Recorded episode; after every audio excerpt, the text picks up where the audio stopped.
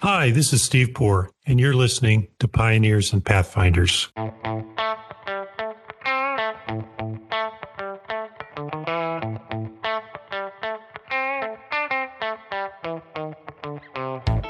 This year, our virtual roundtable series has explored the implications of generative AI and natural language processing models on the legal industry. Our first roundtable covered the risks and benefits of generative AI, while the second addressed the AI technology landscape and implementation strategies. Now, in our third installment, our wonderful panel Lorie Almon, Chair of Seyfarth, Anusia Gillespie, Chief Strategy Officer at SkillBurst Interactive, Jennifer Leonard, founder of Creative Lawyers and adjunct professor at the University of Pennsylvania Law School, and Andrew Perlman, Dean and Professor of Law at Suffolk University Law School, focused on lawyer formation and attorney development in the age of artificial intelligence. Our panelists explored how law schools, law firms, and corporate legal departments can shape the lawyers of tomorrow. We discussed the importance of teaching empathy in law school, the impact of generative AI on task based learning, training more experienced lawyers on new technology, as well as the incentives and training structures needed for all legal professionals in a different environment. Thank you to everyone who attended the live roundtable, and we appreciate all of you taking the time to listen today. Thank you, everybody, for joining. I hope everybody's having a great day and a great afternoon. I'm joined by a wonderful group of panelists here to talk about the challenges generative AI poses for the development, formation, and training of lawyers. Let me introduce each one of them. I'll go counterclockwise from the screen as I see them. First off is Lorie Almon, my partner and chair of Seyfarth Shaw. Next is Andrew Perlman, who is a dean and professor of law at Suffolk University Law School, one of the most innovative law schools in the country. Next is Jen Leonard, who's the founder of Creative Lawyers, which is a consulting firm dedicated to helping innovation in law firms and legal departments, and is an adjunct professor at the University of Penn Law School, where previously she was chief innovation officer for UPenn Law School. And Anusia Gillespie, who's the chief strategy officer for SkillBurst Interactive. SkillBurst is an on demand interactive training company designed for global legal market. Thanks to each of you for making the time to join and sharing your thoughts on this particular topic. We appreciate it.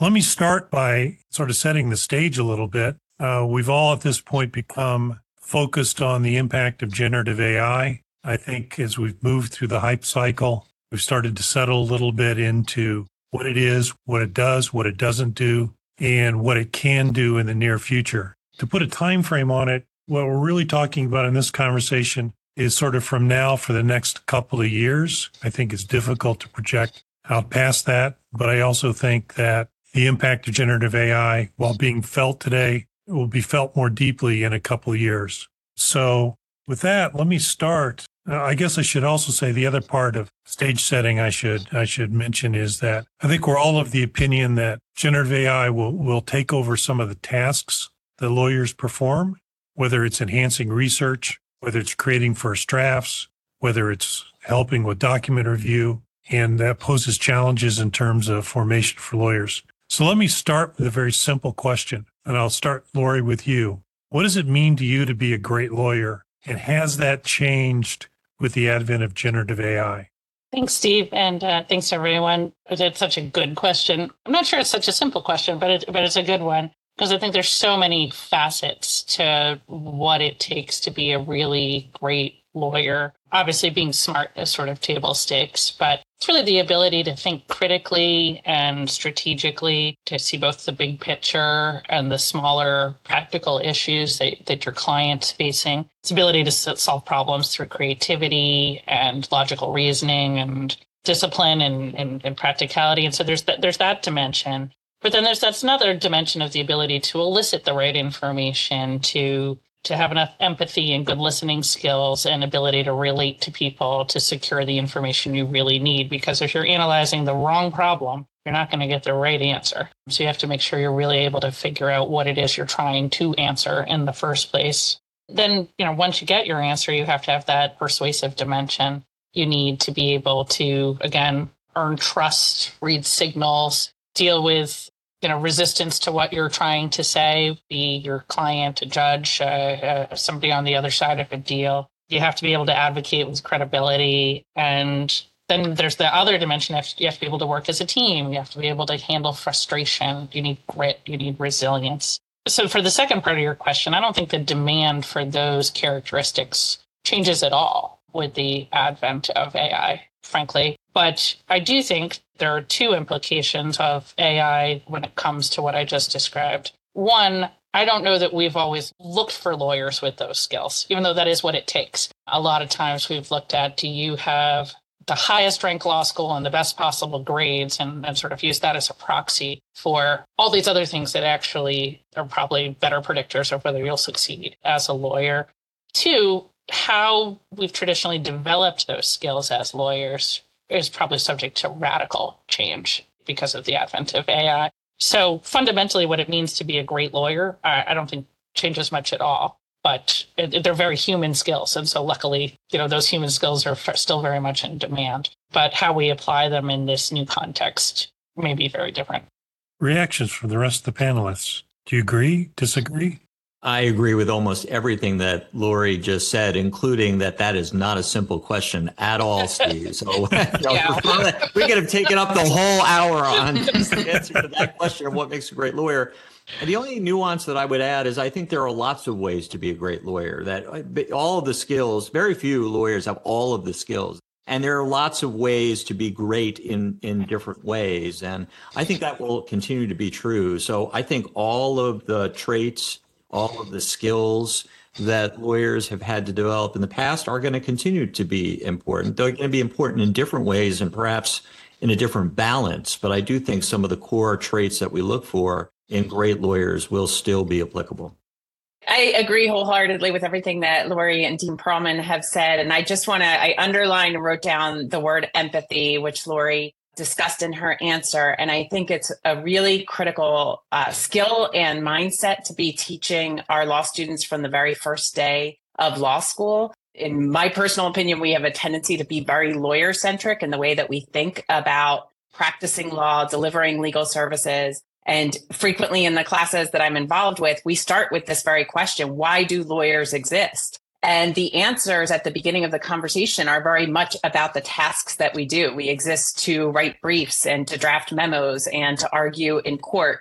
And it takes a little while for us to actually get to the word client or self represented litigant or member of the public. So I think that this is a huge moment of opportunity for us to really be amplifying the need for us to empathize with the people that we're serving, whether those are our corporate clients or they're people, most of whom are trying to navigate the systems that we've created for ourselves without us. So these human skills that we're talking about, I think in this moment of technological advancement, our humanity is what will actually set us apart and help us add value to the world around us. Yeah, I think all has been said. Uh, I have more of a question, a follow up question. If all of the competencies of a great lawyer remain the same, but you had mentioned that the development of lawyers will experience radical transformation. So, why radical transformation and development if the competencies remain the same? So, in part, we haven't emphasized enough some of the things that I've described, as Jen said.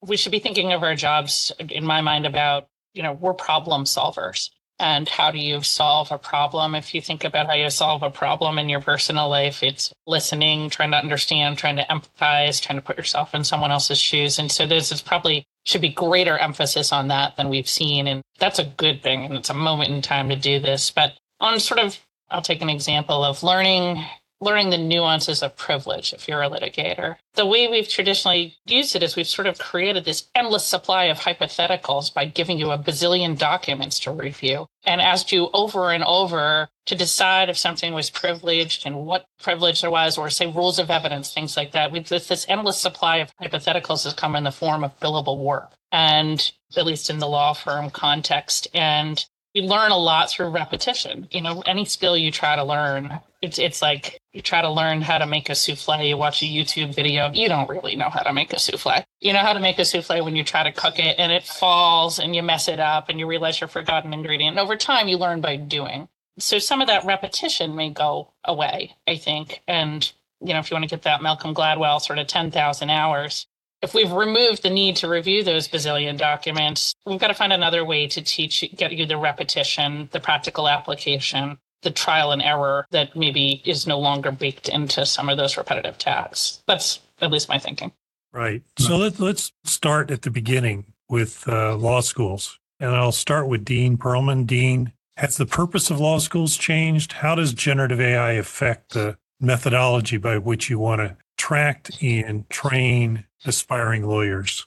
So, the purpose of law schools has not changed. The purpose is still to prepare law students for the practice of law. The way we go about that, I think, is going to evolve. And the skills that we teach, I think, in addition to the ones that we were just talking about, there will be new skills, new competencies that we expect future lawyers to have. So, the answer to your question, Steve, is that I think law schools need to do a lot of what we have always done. But then, in addition to that, teach students what I like to call a new kind of issue spotting. So, historically, we have taught students to spot a variety of subject matter issues like contracts and property and torts. And when you see a fact pattern and you're talking with a client, you can identify the kinds of issues that the client has.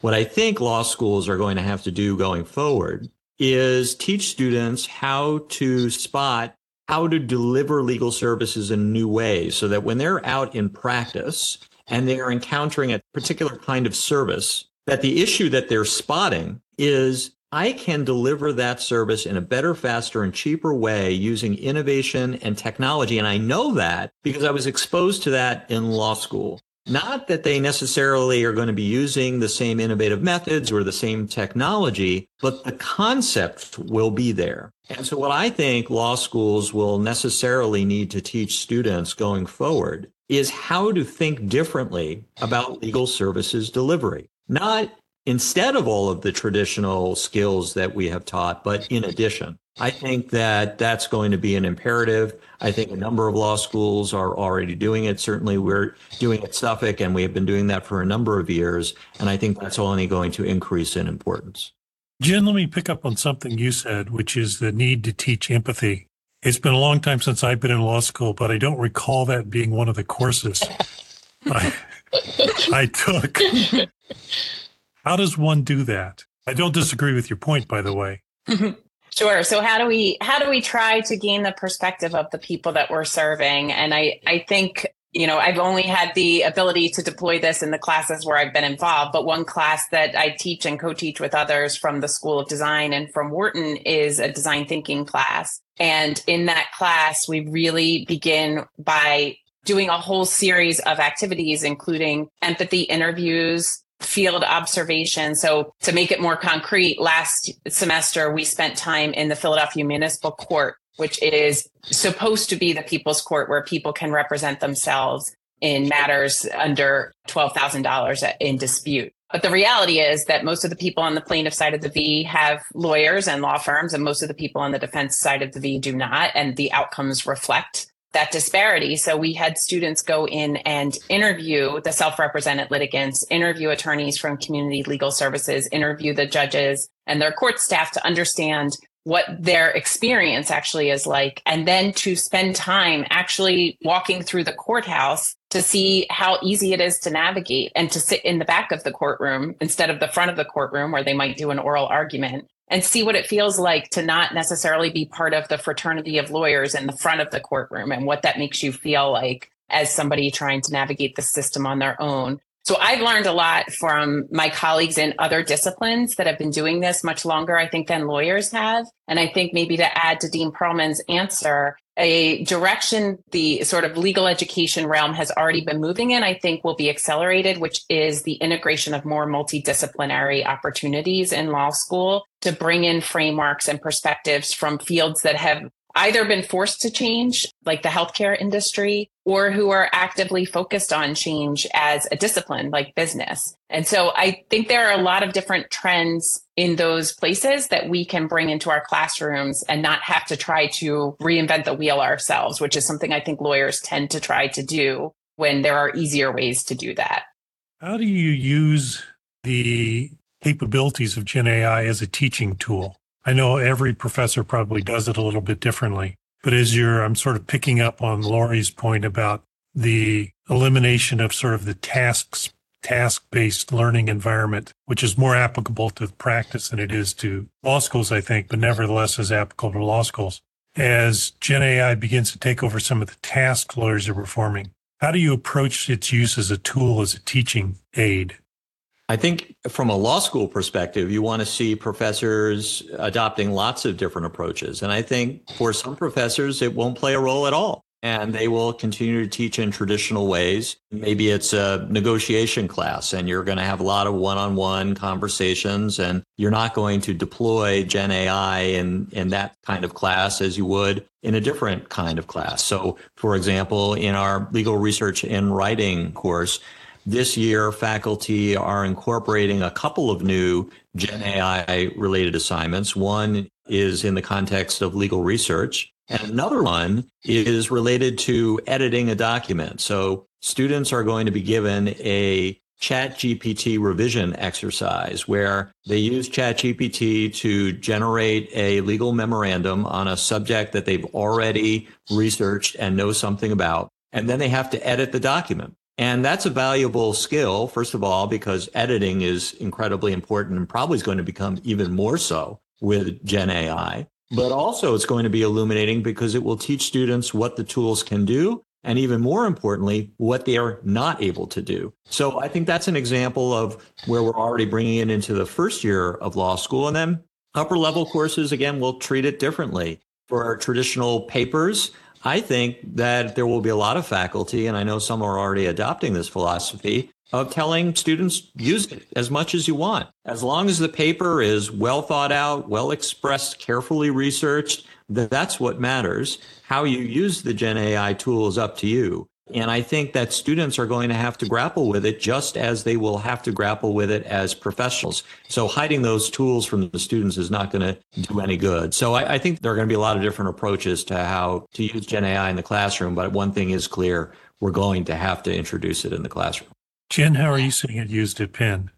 I've seen it on both sides of the classroom, I guess, as somebody sort of designing activities for law students, I've found it to be extremely helpful as an ideation partner in thinking through what might be a more interesting way to teach a lesson. I certainly have my own biases and exercises that I enjoy delivering, but that doesn't necessarily mean that they're the best way to do it. And the earlier version of ChatGPT was not particularly creative. And the later iterations of it are actually extremely helpful. And if I ask it to generate 20 different ideas for running a two hour exercise that teaches empathy interviewing techniques or ways to ideate or prototype a design, maybe half of those are really terrible ideas. And half of them maybe have a kernel of potential there that I can build upon. And I think We'll talk a lot today about lawyer development, but I think the good news is that for experienced lawyers and experienced professionals in any realm, this is just a turbocharger for everything that you're already able to do because you can apply your expertise and see where the limitations are. But on the other role in the classroom as a student,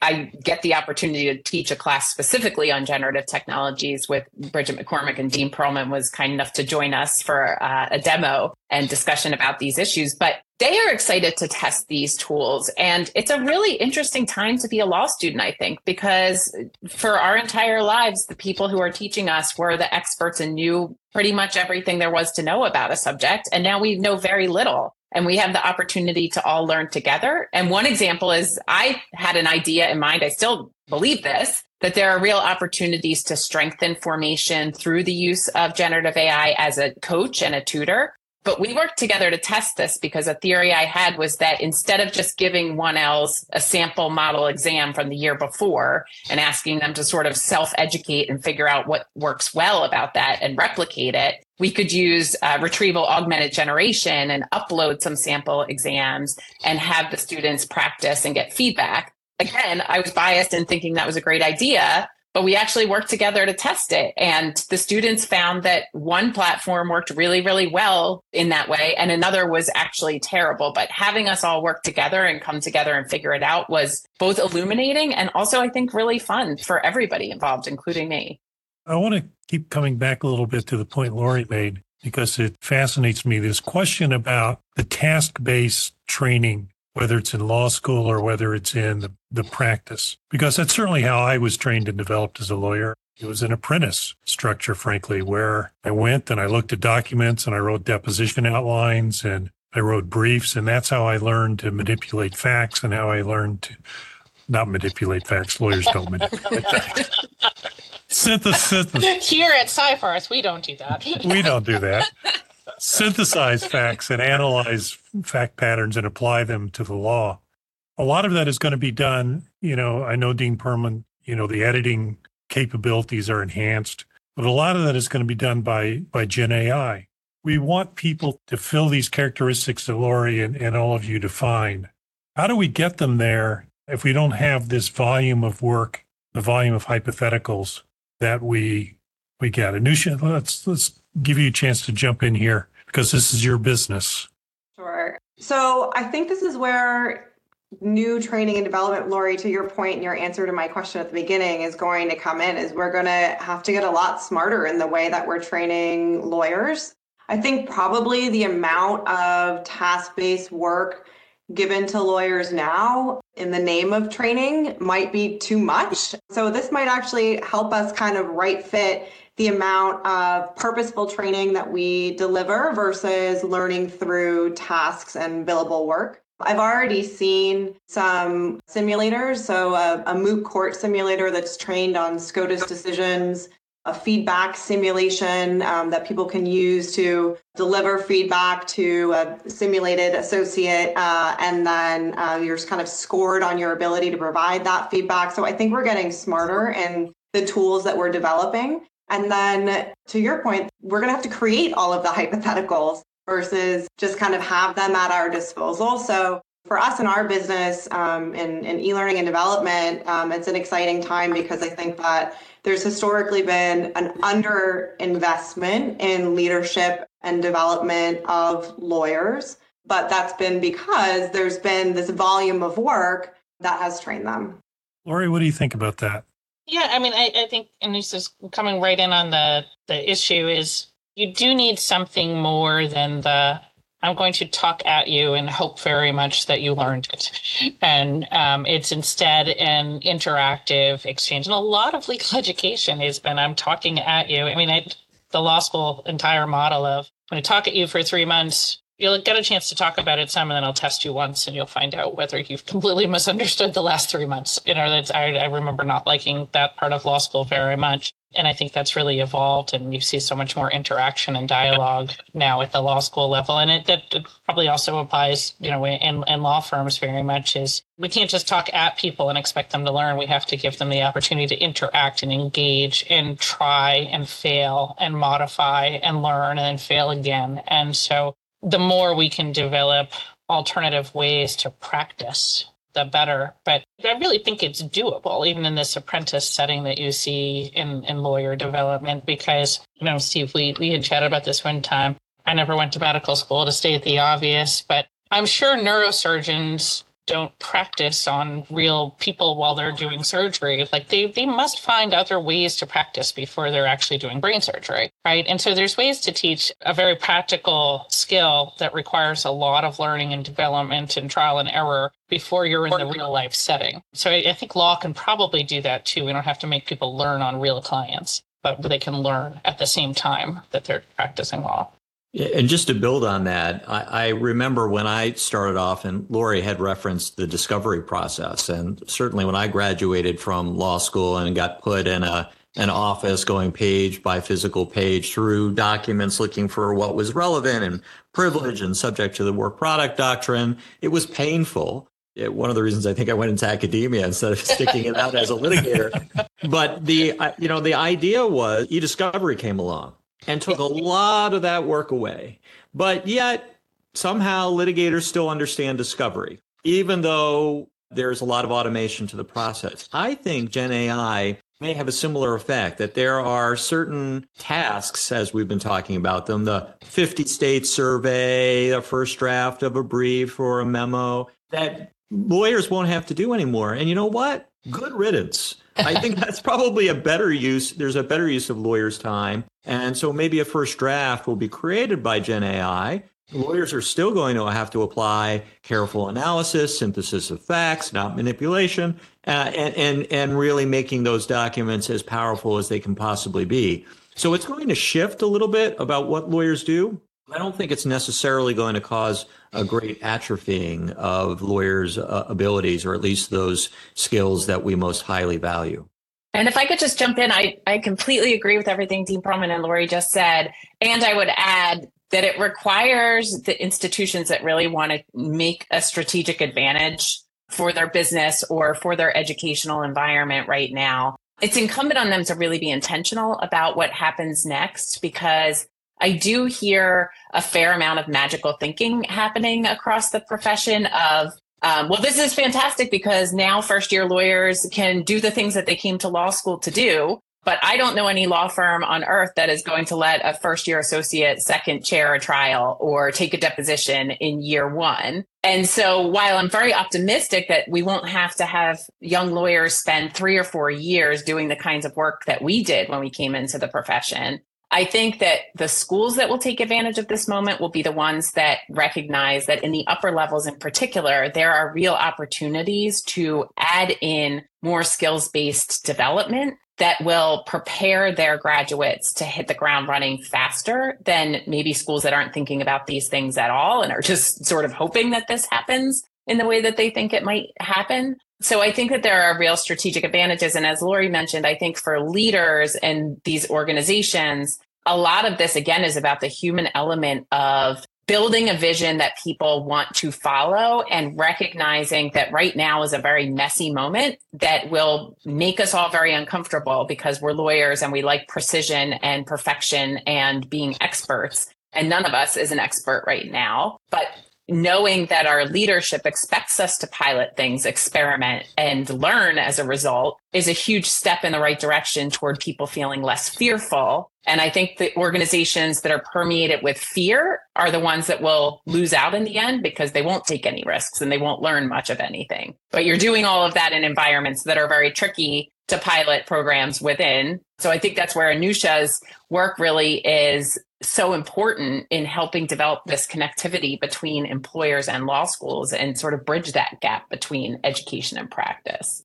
Yeah, and it, you know, it's such a messy moment and it's uncomfortable, but it's also there's sort of a great equalizer happening right now because nobody's good at this. So anybody can be good at it in the future. And so it gives you that opportunity to say, let's seize the moment and really move to the front and the forefront of, of either legal education, lawyer training, practice of law. So if you look at it with that other side of the coin in mind, it's a pretty exciting time, I think. Yeah, on that point, this is a really great opportunity for law students. People, there's a lot of hand wringing. What is this going to mean for future lawyers and employment opportunities? I think the employment opportunities are fantastic. If you think about the way we have done it historically, law firms would hire newly licensed lawyers and train them up because they weren't able to do much. And that was a big investment for a law firm. But so many law firms right now are struggling to figure out what to make of Gen AI.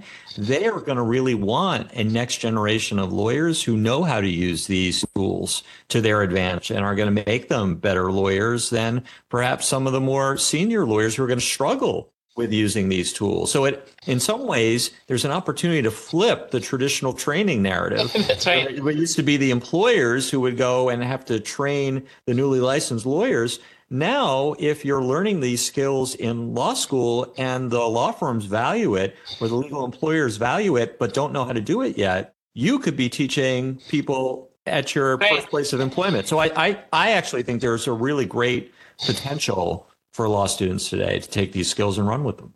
Yeah. I think it's true on the other side of the equation too. I think there's a huge opportunity for employers to distinguish themselves for students who are comparing where they'd like to start their career. If I were a rising 2L interviewing with a host of different firms and I asked a firm about what they're thinking about Gen AI and they're not thinking anything, that would alarm me somebody who is trust, entrusting them with my career.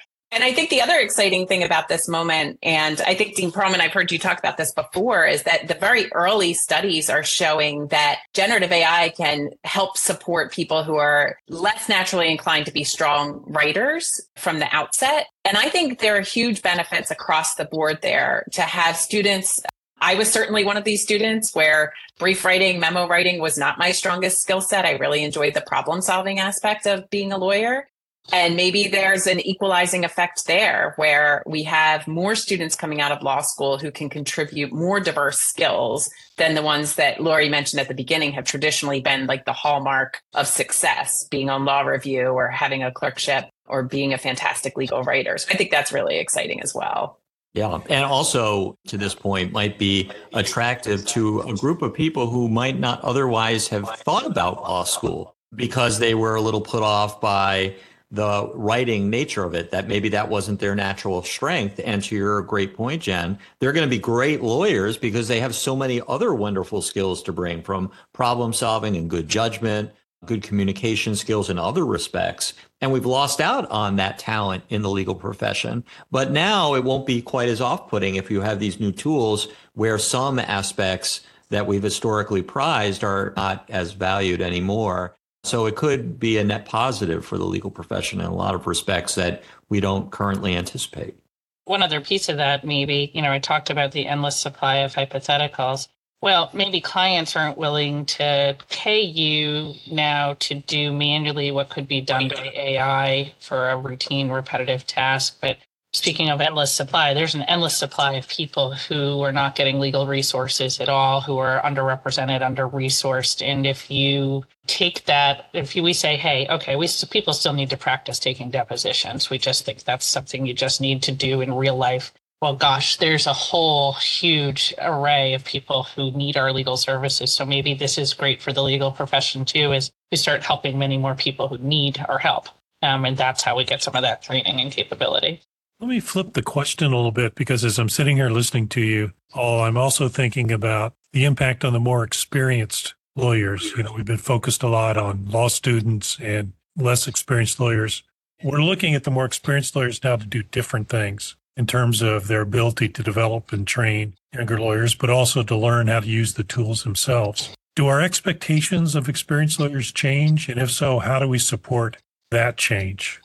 I mean, I would, if I were an experienced lawyer, putting aside the business model challenges, which is a huge thing to set aside, but I would be so excited right now because as we talked about, I mean, I think at least sitting here in December 2023, the group that probably benefits the most are experienced experts who can use these technologies as a thought partner as an efficiency provider, being able to generate first drafts of things that maybe before you had to work with a, an associate who had no experience um, doing that work, maybe you can do it much more quickly. So I think for experienced lawyers, I don't know that the expectation will change other than to be more efficient, which will add pressure that already exists on lawyers to be faster. But I think in this case, unlike the last 20 years or so, there are actually tools to help experienced lawyers respond to that pressure. I, agree with you in terms of the use of the tools, but are we going to expect something different from experienced lawyers in terms of their development of younger lawyers? They can no longer default to go look at these boxes of documents, go read these depositions and, and write briefs to develop the skill sets we need. I would anticipate that we're going to be putting more demands on experienced lawyers to help develop traits like empathy and judgment and analysis, and it's going to require more effort than perhaps it has before. I agree with you, Steve, that sometimes our incentives in the way the pricing structure and, the, and what have you works within at least private practice, the incentives can be about, you know, just get as much work done as you can possibly do and, and generate revenue. And maybe that's part of the reason I think lawyers tend to be pretty lousy at feedback and instruction at the senior level, but that ability to instruct and that's a concept others have developed, but that ability to instruct right now, human to human, human to machine, becomes so paramount in this moment. So the hope would be that this frees up senior lawyers to work at the top of their license um, and frees up some of that time, which ought to be channeled in instruction, in training, and mentoring and sponsorship. Because they that you don't develop judgment overnight. You just don't. It's a constant evolution from probably the day you first walk out of law school to the day you retire. And I think it's just going to be more incumbent on senior lawyers to help more junior lawyers grow and learn in this time of change where we're not even we're not really even sure how to teach because we're not they're not going to learn the way we learned but time and effort and empathy and focus is, is almost always the solution. I'm not sure that senior lawyers are going to be freed up uh, as quickly as we might think. I think that the difference between kind of the e-discovery evolution and what we have now is we went from automation to innovation where there's a lot more we can do across data sets and creating new value within firms in ways that we now have increasingly capable systems that can do that that it just it wouldn't have been economically feasible to tackle these kinds of projects and problems before that now we can. And because we can we kind of have to but that's not easy. That that's messy and complicated. And so some of these projects might take more senior partner senior lawyer time because they're the ones who know what the output needs to be and so that might create more work on their plate so then how do you free them up to provide the feedback and empathy and all of the human and judgment skills to the more junior lawyers? I don't know the answer to that question, but I know that they're going to need to be part of that because part of what we're hearing across firms is that partners are saying they don't know how to be good associates. So you can unpack that in a lot of different ways. Um, but the only solution to that is our partners like that that and training. So they're not coming in exactly knowing exactly how to be good ex- associates. So we need to solve for that through human interaction. And i'll just share an anecdote from one of jordan furlong's recent articles uh, where he opened it up uh, explaining that uh, there was a associate who needed feedback from a partner or more information and context. A kind of assignment was dropped on the associate's desk and they needed more context for the assignment. They were trying to get the partner's attention, trying to get more information, couldn't get it. So they created an instance of chat and asked ChatGPT um, for feedback on the assignment and more context and what do clients want because that was available 24 7 and readily available. So how do you then, um, if technology is being wedged more between partners and associates and vice versa, a partner might enjoy an on demand 24 7 piece of technology that doesn't talk back more than an associate. Um, and so, if those technologies are getting wedged between the partner and associate relationship, but the associates need partner mentorship maybe more than ever, that's kind of a lot baked in that we need to, to solve for. And maybe if I could just add one thing to shift to another part of the profession is you know we're thinking i think about a leveraged business model where we have lots of associates supporting a smaller number of partners but i see real benefits for experienced lawyers in other parts of the profession like on plaintiff side small and solo practitioners, businesses that are virtually impossible to run these days because of the dynamics in the environment if I were a, a, solo practitioner, if I were in a boutique firm, if I were on the plaintiff side, I would be thinking in every possible way about how to leverage these technologies to level the playing field so that I can advance more claims. And then to pick up on the good points that everybody else has made about the civil justice crisis, I think one mindset in law school that we should be integrating more fully is entrepreneurial mindset and systems thinking. I think many law students are not aware that 92% of American civil legal needs go unmet, and that's complete market dysfunction. And now we have technology that can really amplify what we do in ways that have benefits in the access to justice space, but also in new markets that I think could emerge as a result of this technology. But it requires us, again, to be intentional about introducing these concepts to law students so they actually know about the opportunities. I'm curious. I want to follow up on the point, Anusia, that you made about the technology being a further wedge between partners and associates. How do we avoid that happening? Very good question. I do not have. well, you raised the problem. You, don't, don't raise a problem without having a solution. I know that's what we're in the messy phase right now, where we're at least being able to identify and look forward to some of the problems. And I guess the further compounded problem is if partner time is even more taxed, then how do you solve for that um, when that's the most important mentor and voice to a young associate? So I'm sorry, I have not figured that one out quite yet. Certainly not a complete answer, and it might not even be the right answer. It might not play out this way, is what I was alluding to earlier, which is if law students become expert at using Gen AI in the delivery of legal services and experienced lawyers are less so, then the idea is that what the, the, technology won't come between the senior lawyer and the junior lawyer. Rather, the junior lawyer will be the way in which a senior lawyer is best able to leverage these technologies.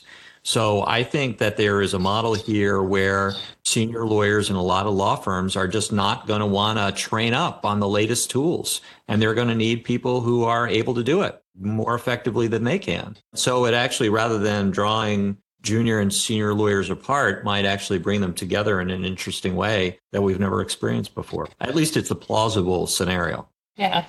And I think sort of uh, building on that, you know, I agree fully. You're never going to bring along every senior lawyer has been doing something one way for 30 years and is no longer not interested in making a radical change but there's also a there's a lot to be gained if you can get people to think about this moment in time. This is not just a fancy search engine. We have lexis and westlaw already right? And that that's not what this is but this is about a fundamental shift in the delivery of legal services. And you ought to be thinking about it from the perspective of the high vantage point where you operate, not thinking about how the first drafts and the discovery process can necessarily be done more efficiently, but how can you really address your clients' unmet needs through this? And if you get lawyers, partners, or senior members of the government or the judiciary thinking about this in a more sophisticated way and really thinking about what this AI can actually do, you know, then you maybe grab their attention. Because if, if, if I think of it as just something that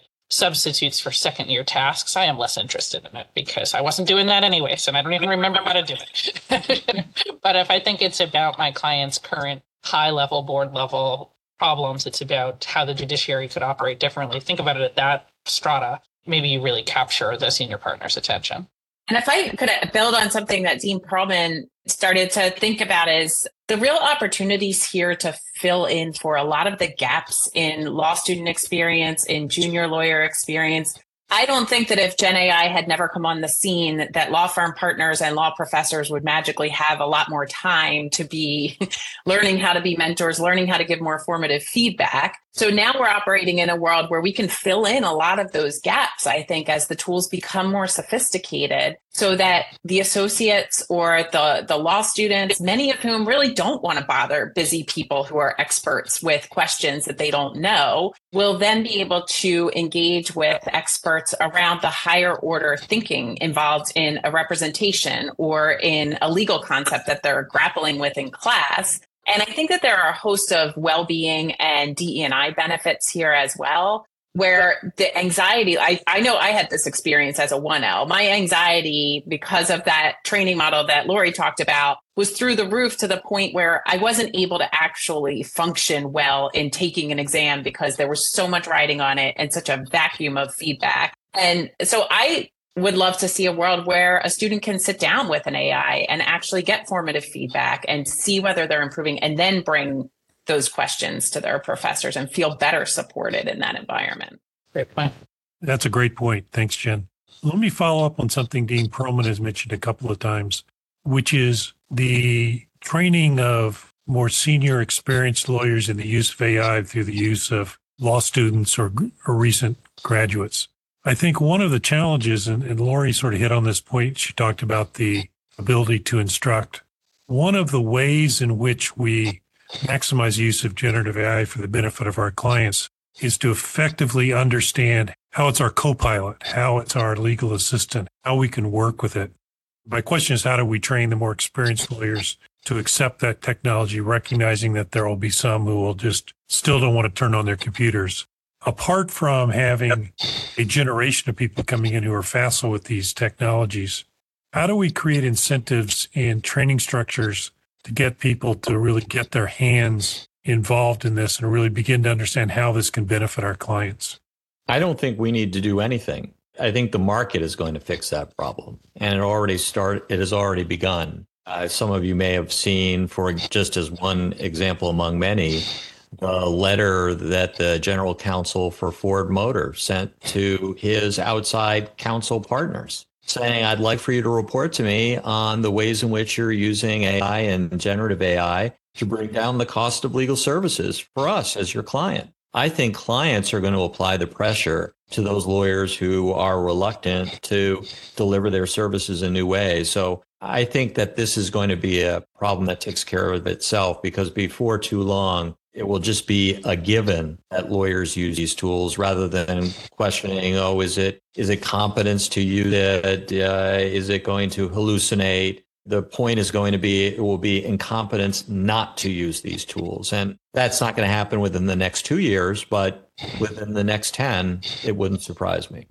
I'll add that uh, we have a generative AI fundamentals for law firms on demand training series that we had a consortium of 11 large law firms kind of sign on to help us figure out who's the right audience, what are the right topics and sequencing. Interestingly, in that kind of initial survey we launched with them, the feedback was that this training is for everyone in the law firm, which was a bit of a surprise to us because we thought, okay, definitely associates, um, maybe all lawyers, but everyone in the law firm on the staff side too. This is an imperative. All partners, some of these firms are mandating the training within the firm, uh, not optional. So I think we're already seeing firms coming along and yes, the client pressure as well. We uh, have not worked with legal departments on Gen AI training, but we've had multiple law firms asking about client events to train them because they're getting pressure from their legal department clients because they don't have the resources to really wrangle and get their arms around the area. So they're already putting pressure on the law firms to train them in this area. So I agree that the market's already kind of adjusting and in a way that law firms historically maybe haven't kind of jumped on technology bandwagons. This one's already kind of left the station. I would just add that I agree that the market will take care of this. And I think it will happen faster than maybe we expect it to. But I also think this goes back to this issue of intentionality because I think that law schools that aren't intentional right now will miss the boat uh, when it comes to this market shift that I think many are not expecting to happen, maybe aren't even aware of the currents around them. And Steve, you you mentioned junior lawyers being more facile with these technologies, but I think it also requires the intentional instruction of the technology to the students because in my experience, and I'd be curious to hear Anusia's and Dean Perlman's, the students are all over the map, just like everybody else is, with respect to how comfortable they are with the technologies, how aware they are of the technologies, how much they want to use them. I have students that are really not interested at all in using generative AI because they came to law school to do things a certain way, and that's not how they wanted to do them. So, if the market is going to take care of this, then I think law schools need to help their entire faculty and student community understand that and work together to figure out where it's appropriate to integrate the the technology into their classes. And I think to Anusia's great point, I think this is a moment and the window's closing quickly where law firms can co-design with their corporate clients what the future looks like here because most general counsel I talk to are having the same reaction that Dean Perlman's talking about, which is I, I am not going to pay in a couple years X number of dollars per hour for somebody to do this, but I'm not sure exactly what that looks like. So for the firms that have affirmative outreach to their clients who are also trying to figure this out, I think there are huge benefits there in the long term. Just to piggyback on what Jen said, uh, she's absolutely right. There's this myth of the digital native that just because someone is really good with emojis, that somehow they're going to be good with Gen AI. One thing has nothing to do with the other. So you're saying um, we have a chance still. yeah. And, and, also, really good point that not every student really is embracing this. I've, I've got three college age children None of them are as fascinated by Gen AI as I am. In fact, a couple of them actively resist it and want to have nothing to do with it. And so I get that. It's not it, just because you are younger, you necessarily embrace it. So I do think law schools not only have an opportunity, but an obligation to help students understand the importance of learning these new tools that are going to be available to them and that they will be expected to use, just as we have long taught the transition from going to from Shepard's and doing the pocket parts in the back of the book to learning how to do that online we're going to have to teach students how to generate content and information and legal documents using these new tools as well. It's just going to become table stakes.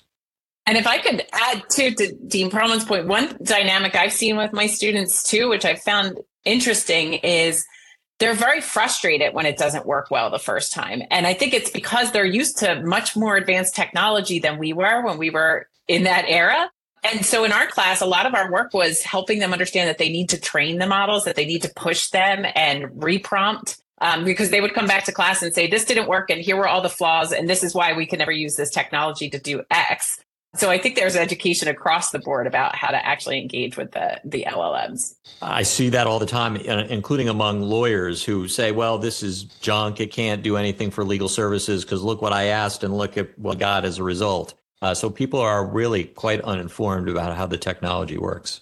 And, and I think it's even, you know, maybe even bigger than that too, in the sense that you know, we're a profession that is conservative. I don't mean politically, but just sort of conservative. We rely on precedent. Everything we do, we do it because we think someone did it before and we try to tie it to the past always. We don't like change. We're wired to think about everything that could go wrong. That's sort of our job is to, prob, you know, spot all the risks and so you're, you're, trying to get this whole entire profession to have a mindset of let's try things and it's okay if we fail. And it's okay if it doesn't work. And let's think about the future and let's think about things that never happened before. You know, that's a real fundamental mindset shift that would probably incumbent on all of us to collectively try to influence.